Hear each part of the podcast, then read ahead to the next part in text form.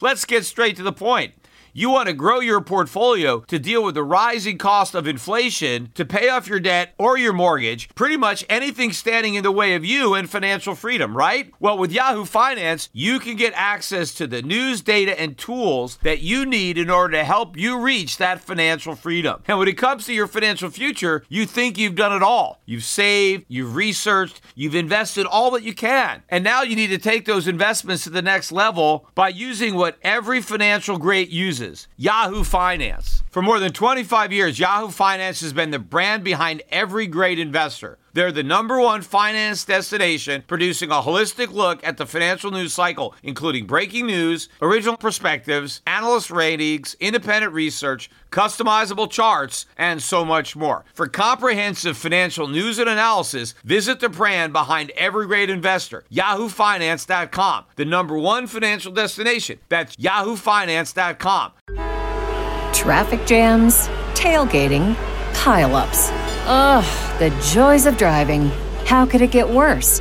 The federal government wants to have a say in what you drive. That's right. The Biden administration's EPA is pushing mandates that would ban two out of every three vehicles on the road today. Don't let Washington become your backseat driver. Protect the freedom of driving your way. Visit EnergyCitizens.org. Paid for by the American Petroleum Institute.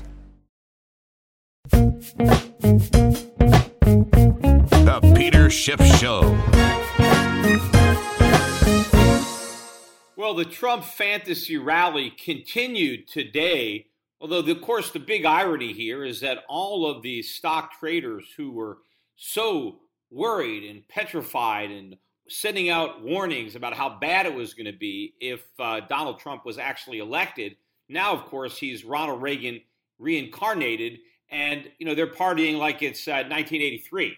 You know, not 1980, because of course, or 81 when Ronald Reagan first stepped in, because the market had a very difficult couple of years because we went through the worst recession before we got that Reagan rally. But you know, we're going to skip all that this time. It's amazing that people believe that you can have reckless monetary policy for eight years. You can have 0% interest rates. You can have all this quantitative easing. You can have this gigantic bubble. And then we could magically go from a bubble economy to a real economy without any pain in between. I mean, if that really were the case, the Fed would have tried to raise interest rates a long time ago. The fact that they've been stuck at zero is proof that they really can't go up. But now everybody seems to dismiss all those concerns simply because Donald Trump is president, even though this is the exact same guy who scared the bejesus out of everybody right up until the moment that he was elected. And now, of course, uh, everything is going to be great. But of course, everything is not going to be great. This fantasy is going to come crashing into a wall of reality. Meanwhile, you know, the stock market rally did fizzle out today. I mean, the market was up most of the day, and the Dow managed to eke out just about a two point gain, although the NASDAQ was down about 56 points. Most of the action, though, again today was in other markets. Oil prices up about 10% on the day. Crude up uh, just under $4 a barrel. I think up 375 now. I'm looking at just below $49 a barrel was the close. I saw earlier today we almost got to 50. I think we got to about 49.80. The catalyst for the surge in oil prices was a deal by OPEC to restrict output finally OPEC getting their act together. You got the Saudis, you got the Russians working together uh, to reduce production and increase the price of oil. Of course, with the dollar continuing to strengthen, that means oil prices are rising even faster for everybody outside the United States. Bond market, of course, getting clobbered again today. Higher oil prices, not good for the bond market. Also, got some stronger than expected economic data out today a lot of it having to do with the euphoria surrounding the Trump win. All of a sudden, people getting more optimistic about the economy. We did get the ADP number that came out today, the jobs number, which is the precursor to the uh, granddaddy, the official uh, Labor Department number we get on Friday. This one was better than expected by about 50, 60,000 jobs, but I think they revised downward the prior month by more than was expected. But I do believe that because they just recently changed the methodology here, these numbers are not too reliable. We're probably going to get another big revision next month. So overall, this number was probably going to end up being a miss by the time they revise it again. But meanwhile, uh, the markets are still looking at this stronger data, looking at higher oil prices. So the bond market got clobbered once again today, although off the lows, the yield on the 30 year closing at 3.017 and on the 10 year 2.368. We were above 2.4 on the 10 year earlier in the day and almost at 3.1 on the 30 year. Gold prices again down about 15 bucks as a result of higher interest rates and higher inflation and higher oil prices and the idea that the economy is going to strengthen.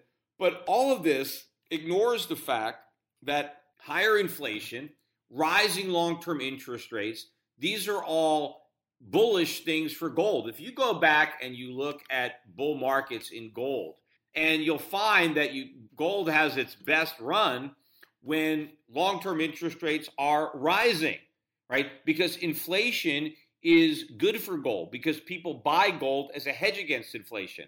Whereas right now, the markets are buying the dollar as a hedge against inflation, which makes absolutely no sense because under inflation, the dollar is losing value. That is exactly what's happening, right? When you're inflating the currency, when the dollar is losing purchasing power, why would you buy the dollar to protect yourself from a loss of value of the dollar?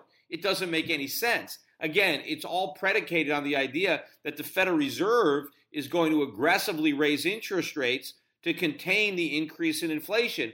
But there is no indication that that's going to happen. In fact, it's impossible for that to happen. So you've got rising oil prices, which means higher inflation, but also higher interest rates. I mentioned this in my last podcast. Nobody wants to talk about this, but higher interest rates also mean higher inflation because interest is a cost. I mean, especially for small businesses, a lot of these service providers, they have a lot of debt.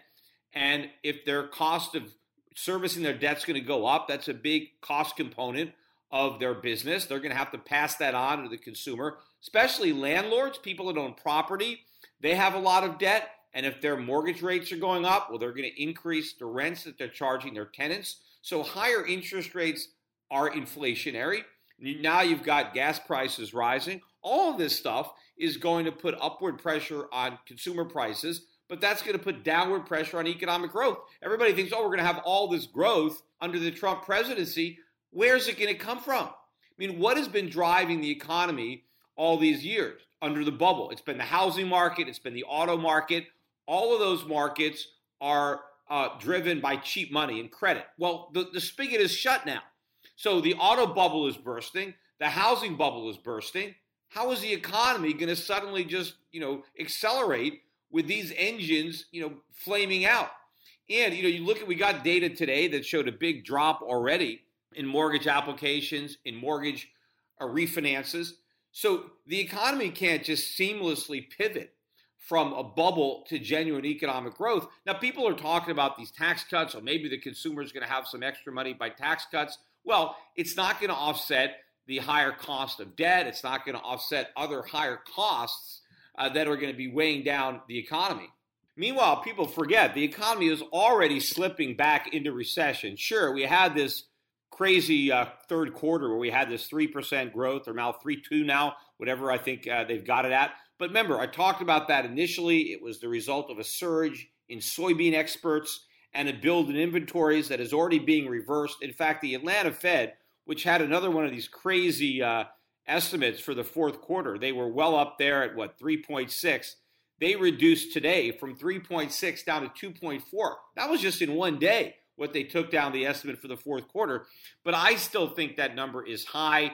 Uh, looking at what's going on with inventories and the trade deficit, we had a big jump in the trade deficit uh, at the beginning of the fourth quarter. That's going to get worse now with this spike in oil prices. I mean, we import all this oil, and that's going to immediately send the, the trade deficit even higher, which of course subtracts from, from GDP. But one of the stories that nobody really seemed to be focusing on today was Donald Trump's pick to be the new Secretary of the Treasury, or you know, more aptly put, Secretary of the Debt.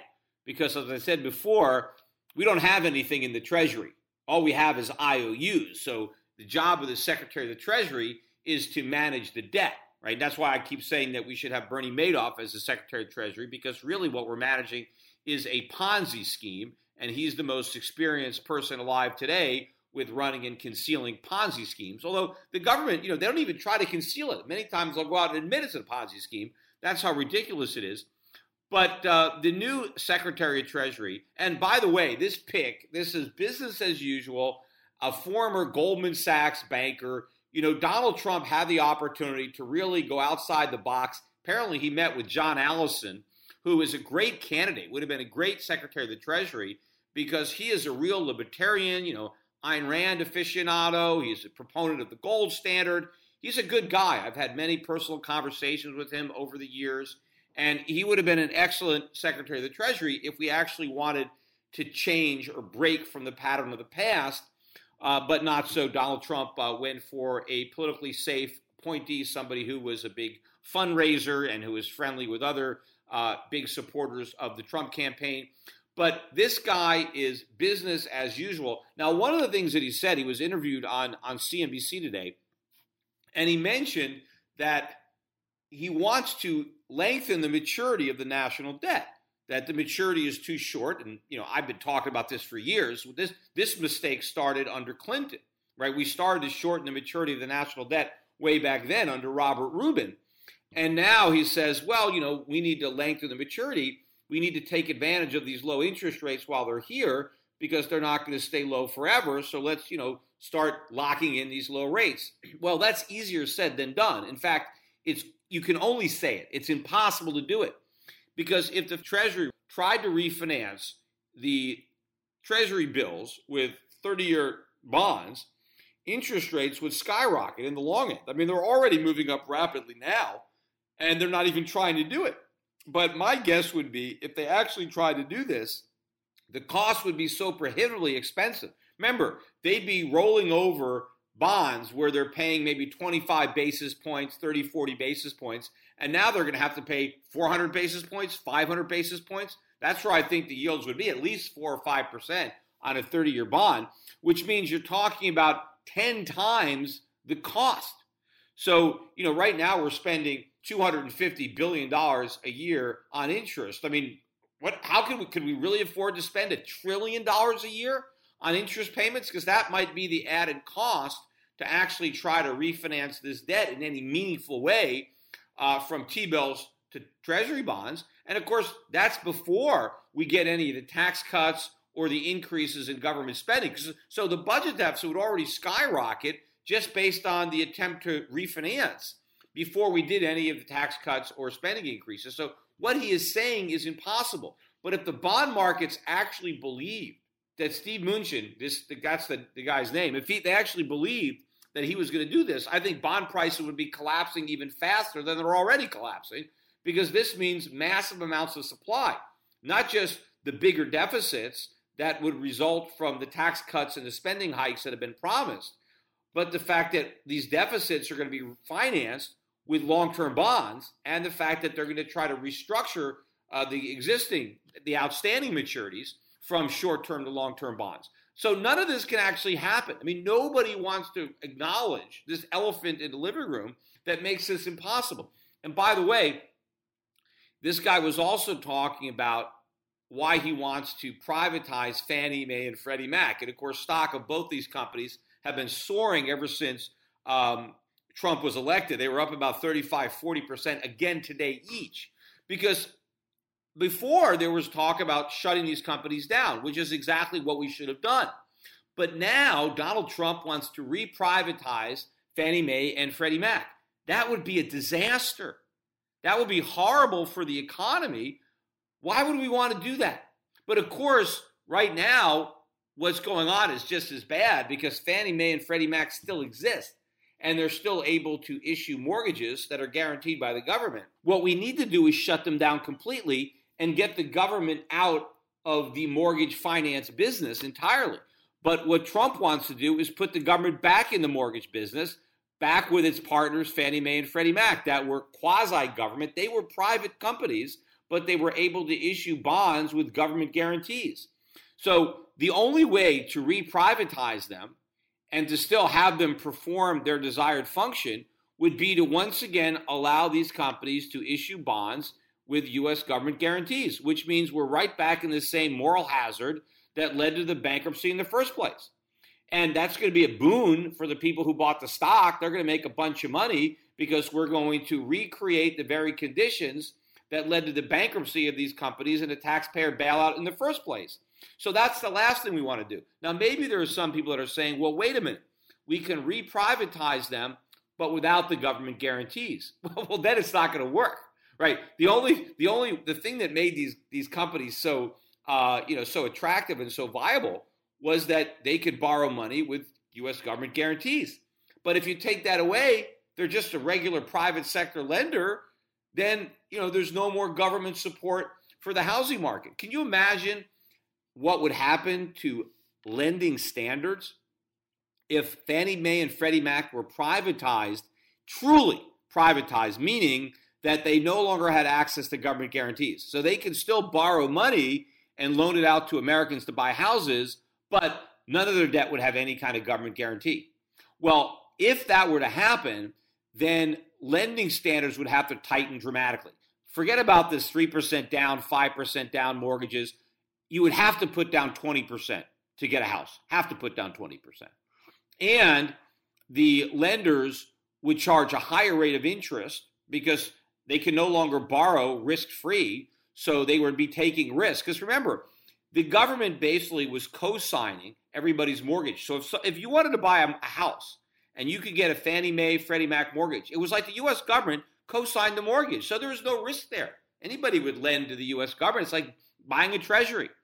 But all of a sudden, if the government's not there and Americans have to qualify for a mortgage simply based on their own ability to, to repay, based on their own incomes and their own savings and their own you know credit worthiness, well then you're talking about much higher interest rates for mortgages, and you're talking about much stricter uh, criteria. You're going to have to have higher income, right, to debt ratios. You're going to have to have better uh, credit quality. So if they really want to uh, privatize Fannie Mae and Freddie Mac, real estate prices are going to collapse because that's the only way that anybody could afford to buy a house with higher down payments and higher mortgage rates is if prices collapse, which means they're not going to do it.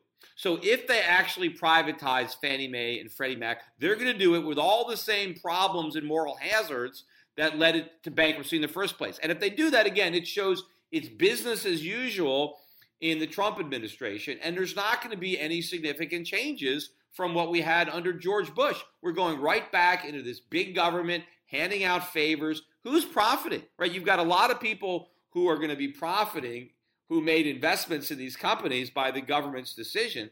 But it is a horrible decision if you believe in the free market, if you believe in capitalism, if you don't believe in bailouts. This is the wrong thing to do, yet it looks like this is exactly where we're headed unless the markets have it completely wrong. Now, another interesting element of this interview uh, with uh, Stephen Mnuchin is he talked about the tax cuts that are going to be enacted under Trump. And he basically said that the upper end is not going to get a tax cut, that we're not really going to see a significant decline in marginal tax rates.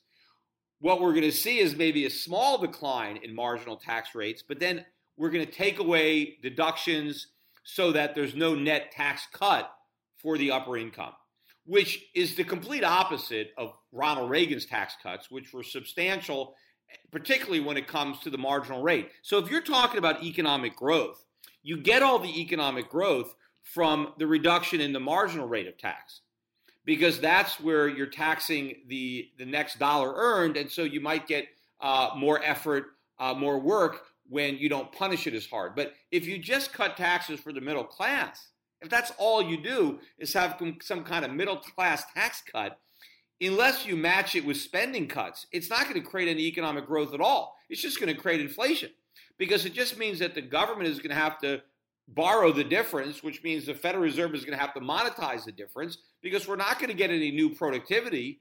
We're just going to get tax cuts replaced with debt and you know borrowing and more money printing and so all we're going to have is inflation people are going to take their bigger paychecks and spend it into the economy but we're not going to have any extra economic growth and the extra production to go along with that the only way that you can really have middle class tax cuts lead to economic growth is if you also reduce the cost of government.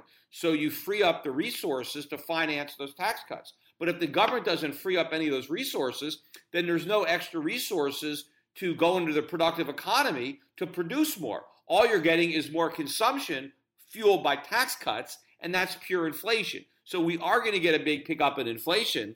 I'm, I'm sure of that. But we're not going to get any of the economic growth. We're not even going to get the marginal tax cuts. Now, yes, we might bet get some corporate tax cuts, uh, a, a reduction in the corporate rate of tax from 35% to 15% which will be good. But the problem is, all these corporations are all levered up anyway. Everybody is so excited about what's going to happen to uh, corporations because their taxes are going to be down. But it's not even going to matter. They're not even going to have any income to tax because when interest rates go up, a lot of these companies are going to have losses. And tax cuts don't help you when you have no income to tax. When all you have is losses because interest rates are soaring and you levered up to buy back stock. And then, of course, when a lot of these companies have to sell stock, at lower prices than what they paid to buy it back. So the tax cuts, I don't, I don't think are going to be as big a boon as people think. And of course, are they really permanent? I mean, what if Trump is a one-termer? What if he cuts taxes and then he's out and some Democrat comes in and jacks him right back up again? So you can never really trust what the government giveth because the government could always take it away. The bottom line to all of this is that there's no way any of this is at all possible unless QE4 is absolutely huge. I mean, that's it, right? We have to have massive quantitative easing for any of this to be reasonably doable. If you're going to have the US Treasury roll over the, the, the debt, right? Lengthen the maturity on the debt, move from short term debt to long term debt. The only way to do that is if the Fed is the buyer. The Fed is going to have to buy all the long term bonds that the Treasury is trying to sell because nobody else would buy them at a rate of interest that the Treasury could actually afford to pay. So this is going to have to be a huge round of quantitative easing to finance that. Also, if we're going to privatize Fannie Mae and Freddie Mac, if we're going to try to keep mortgage rates low, how are we going to do that? Who's going to have to buy those mortgages? It's going to have to be the Federal Reserve. Federal Reserve is going to have to do it. And if we're going to have big middle class tax cuts and no offsetting real extra economic growth, who's going to step up to the plate and buy all those bonds? It's going to have to be the Federal Reserve. I mean, right now, everybody is talking about how the Fed's going to tighten, how they're going to be raising interest rates, and they, they haven't connected the dots that all of that is impossible with what Donald Trump and the new Secretary of the Treasury are proposing to do. None of this can happen against the backdrop of rising interest rates. It's impossible. It can only happen if the Federal Reserve prevents interest rates from rising by stepping into the market with massive rounds of quantitative easing. And if people understood that, then the dollar would be falling. The price of gold would be rising right now. But for some reason, people can't think logically. They're just, you know, just they, they've got this this narrative and they're going with it. Ever since that reversal from the night that Trump was elected, the markets have been heading in one direction, and whatever news comes out is just folded into that narrative, and the markets run with it without understanding the inherent conflicts in what they're saying. Because in reality, I said earlier, rising oil prices, if, if this is going to be a beginning of a new trend, uh, falling bond prices, accelerating inflation, all of this is great for gold. None of this is good for the dollar and again, remember, this is already, I think, the fourth largest, longest economic expansion in U.S. history. And I think by the time um, Trump is sworn in, it'll be the third longest expansion in history. We are due for a recession. We are due for a recession very, very soon. And the, you know, this this outbreak of confidence. You know, consumers now, we had a consumer confidence number that just came out and it was the highest consumer confidence number since 2007. That's before Obama was president.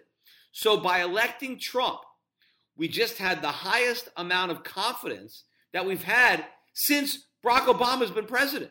What does that tell you about the phony nature of this recovery when the consumers are now most confident because we've got rid of Obama?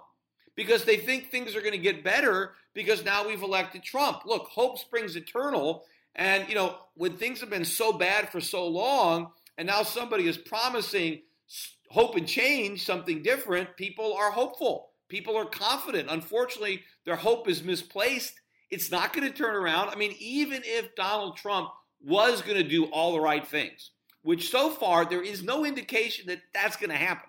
Every indication that I have so far is it's like we got George Bush in the White House all over again, right?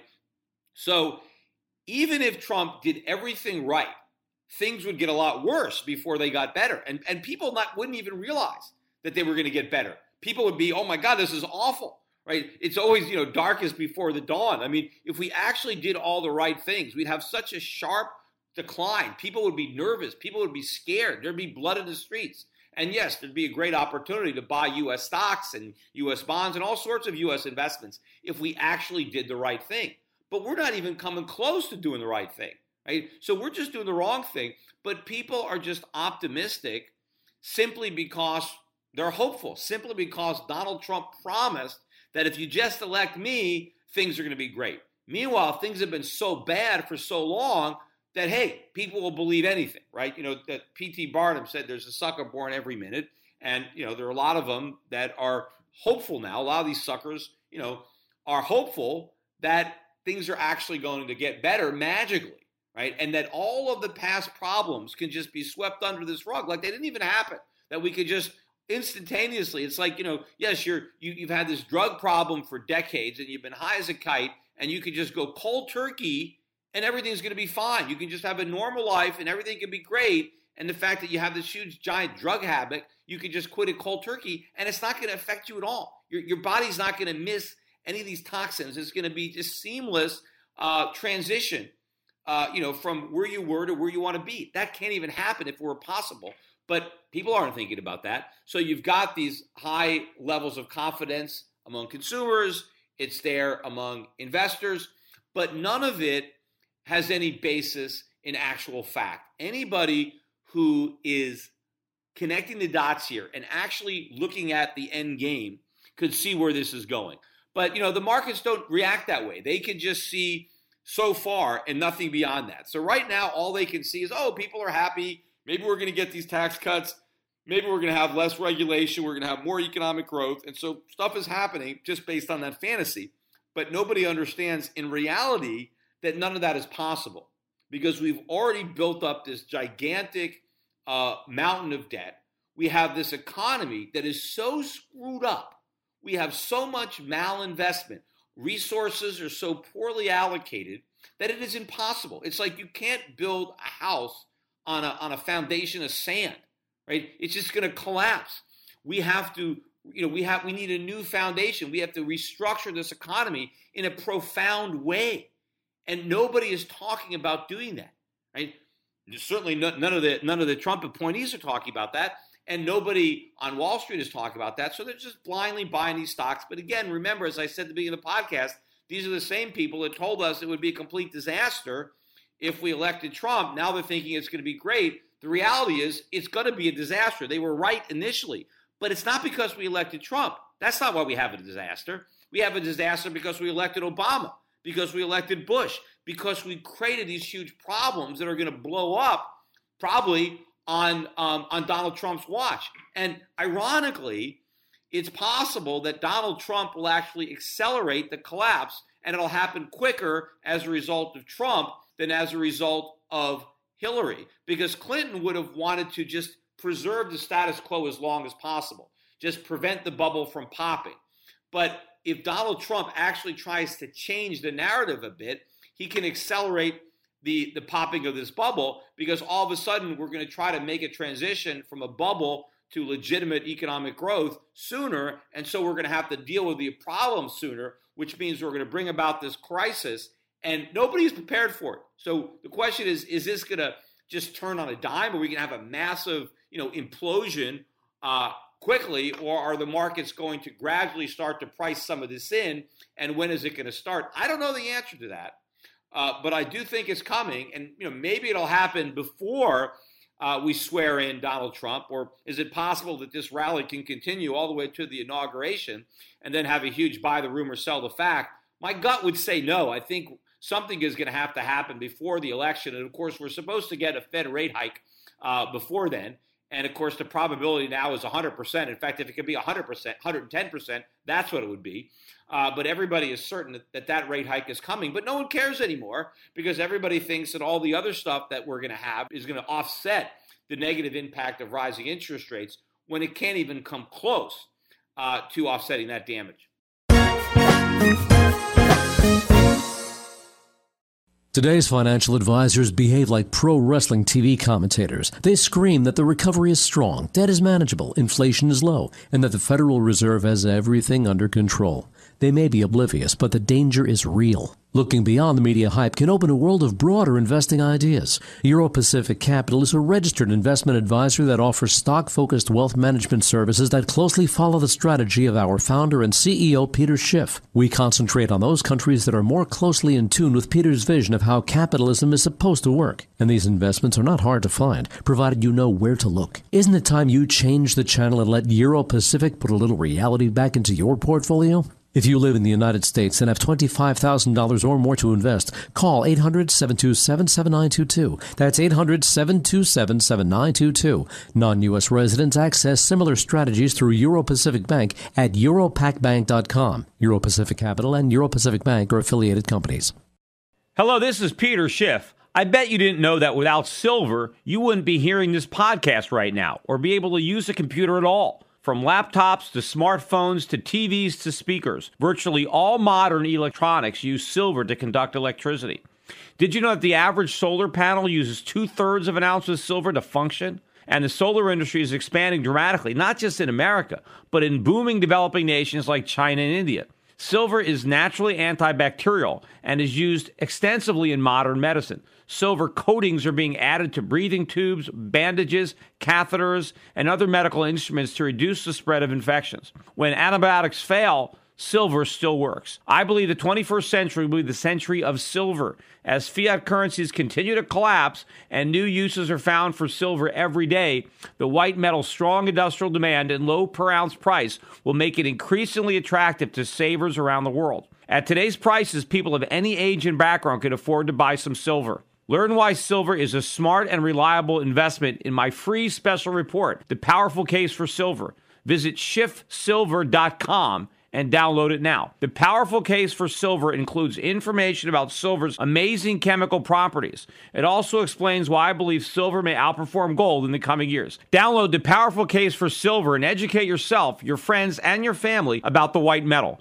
Just visit schiffsilver.com to download my free report. That's schiffsilver.com.